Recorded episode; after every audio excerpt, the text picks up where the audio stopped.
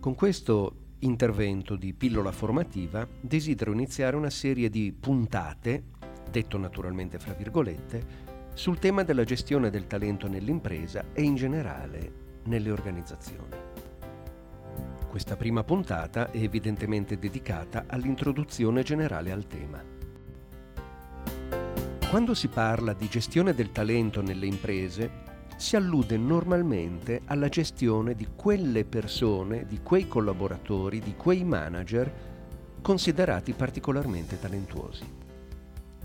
Si allude insomma alla gestione di quelle persone particolarmente capaci che l'impresa ha tutto l'interesse a tenersi strette.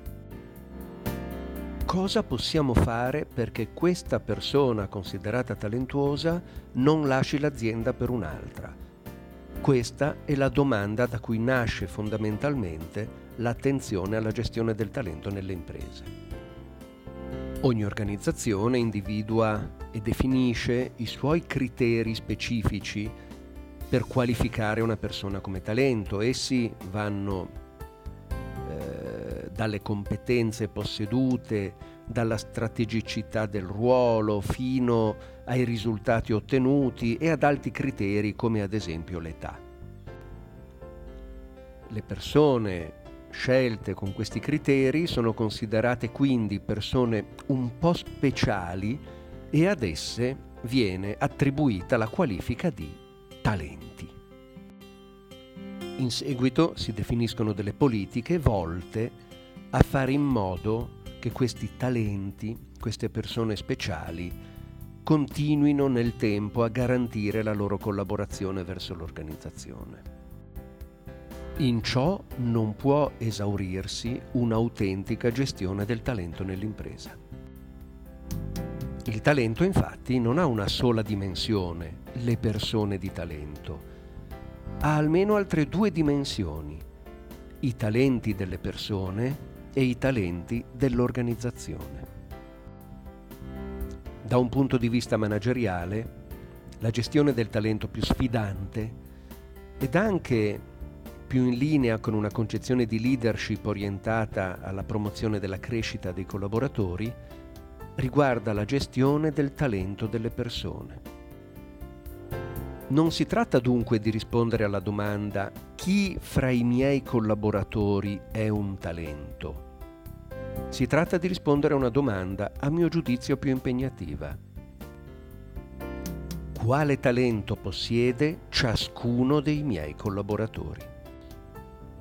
In questo modo la responsabilità manageriale non si esaurisce col definire chi è un talento. Tu sei un talento, bene, tu non sei un talento, mi dispiace, il problema è tuo.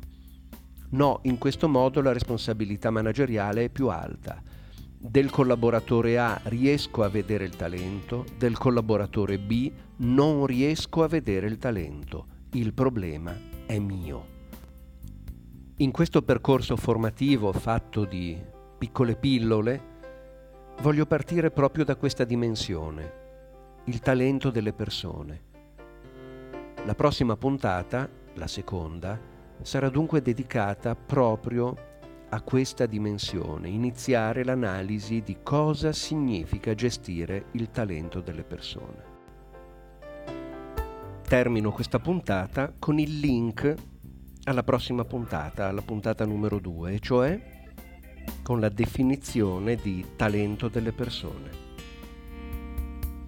La definizione è stata elaborata grazie a un gruppo di lavoro al quale ho partecipato insieme a un gruppo di colleghi, un gruppo di lavoro che è durato un'intera giornata nel quale è stata utilizzata la tecnica del cosiddetto Socratic Dialogue. La definizione è la seguente.